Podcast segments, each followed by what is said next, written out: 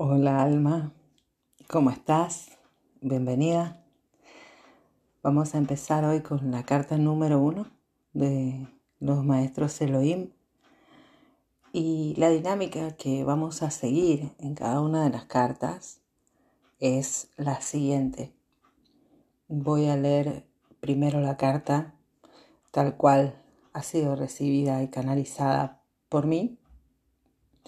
Luego Em, viene una parte en la que intentaré explicar aquello que considero que necesita ser em, bajado más a la tierra o explicado de una manera más comprensible, más tangible.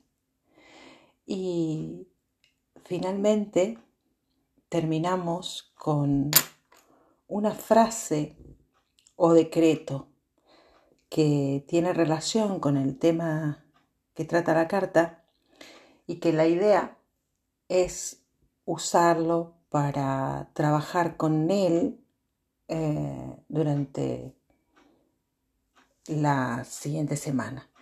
Ya posteriormente haremos ejercicios y, tareas con esto, pero en principio quería, al ser la primera carta, que comprendieras eh, cómo, cómo voy a manejar la, la dinámica para transmitirte los mensajes de, de los maestros del cielo Elohim. Comenzamos pues. Carta número uno. Hay un lugar en el que te sientes segura, pero no hay que darle al ego estructuras en las que se acomode. Aprende a jugar muy rápidamente con ellas y puede llevarte al engaño. Por eso siempre hay cambio, cambio, cambio. Hasta el animal de piel más gruesa, como la persona con la armadura más fuerte, poseen un punto débil por donde es fácil traspasarlos. Sus ojos. Los ojos no solo ven, sino que también dejan ver. La mente suele ser una traidora al traducir las imágenes, pero los ojos del corazón saben bien lo que han visto. Uno mismo se engaña y se miente. Uno mismo se toma el pelo y juega consigo mismo y sus emociones.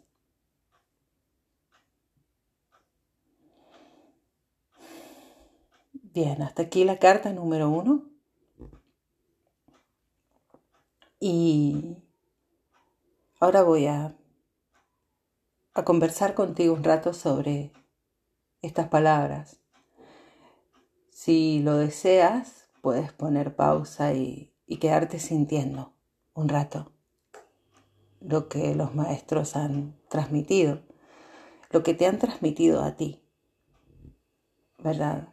Eh, puedes inclusive, te invito a, que, escribas eh, qué, parte de, tu ser ha tocado. Bien, esta primera carta es casi una advertencia y se refiere a ese traje que llamamos ego, a ese personaje, esa máscara en la que nos introducimos para jugar este juego de la vida, a la que llamamos persona. Bien. Ese traje, cuando nos acomodamos en él, nos ofrece cierta seguridad, entre comillas, seguridad, ¿sí? Y es por eso por lo que acabamos creyendo que eso es lo que en verdad somos. Pasamos a vivir en eso que yo denomino incómoda comodidad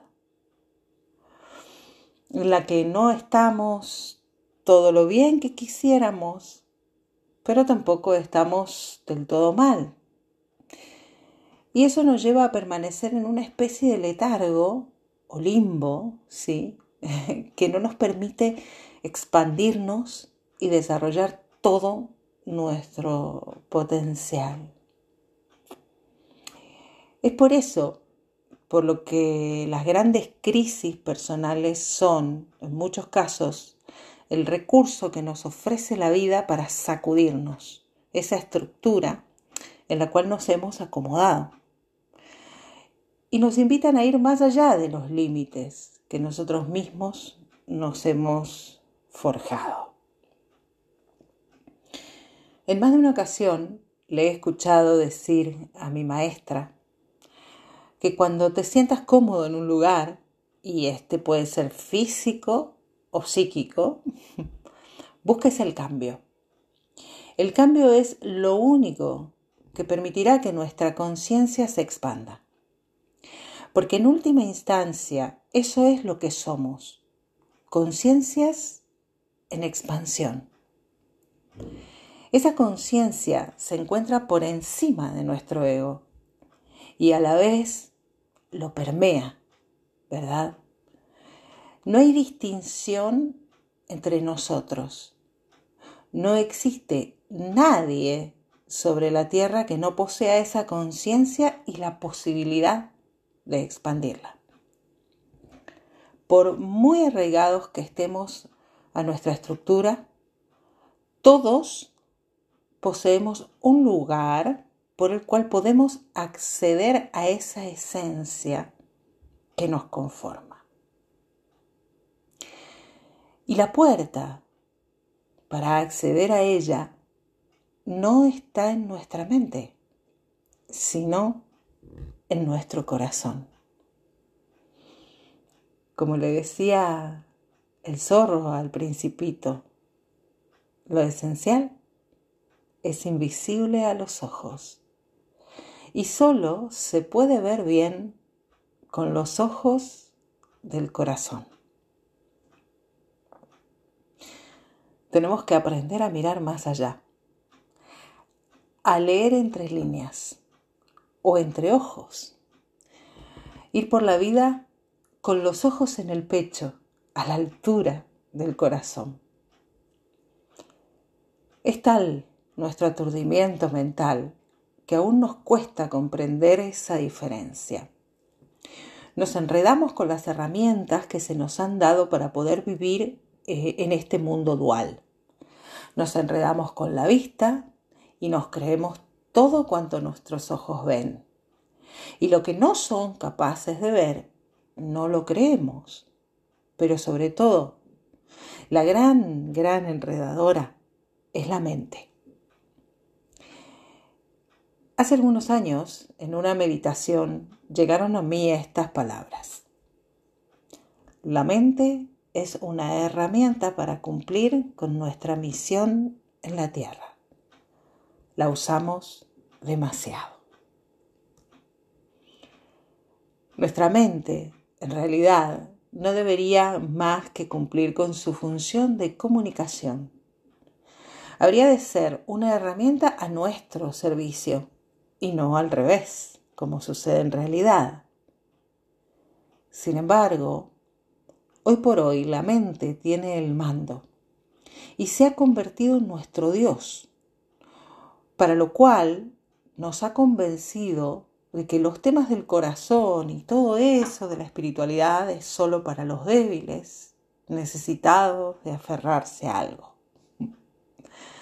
La ciencia se impone, porque deja claro que 2 más 2 es 4 y no hay discusión, todos tranquilos porque con la ciencia todos podemos ver para creer. Hemos convertido a la ciencia en otra religión. Pero el problema no es ni la religión ni la ciencia. El problema siempre es el hombre y su insistencia en colocar la verdad de lo que es afuera, convirtiendo a su propia divinidad en ídolos ajenos a sí mismo. Cuando solo miramos a través de los ojos del cuerpo, se nos escapan muchísimas cosas que están más allá de nuestra pequeña comprensión. Debemos dejar de engañarnos con ese afuera y comprender que es exactamente al revés. Creer para ver.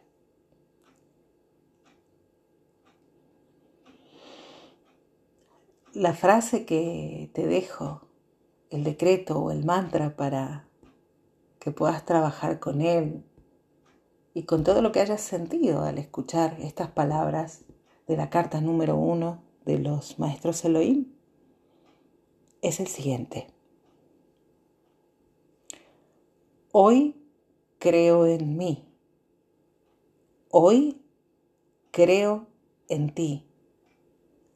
Hoy nos creo. Muchas gracias, alma, por estar ahí.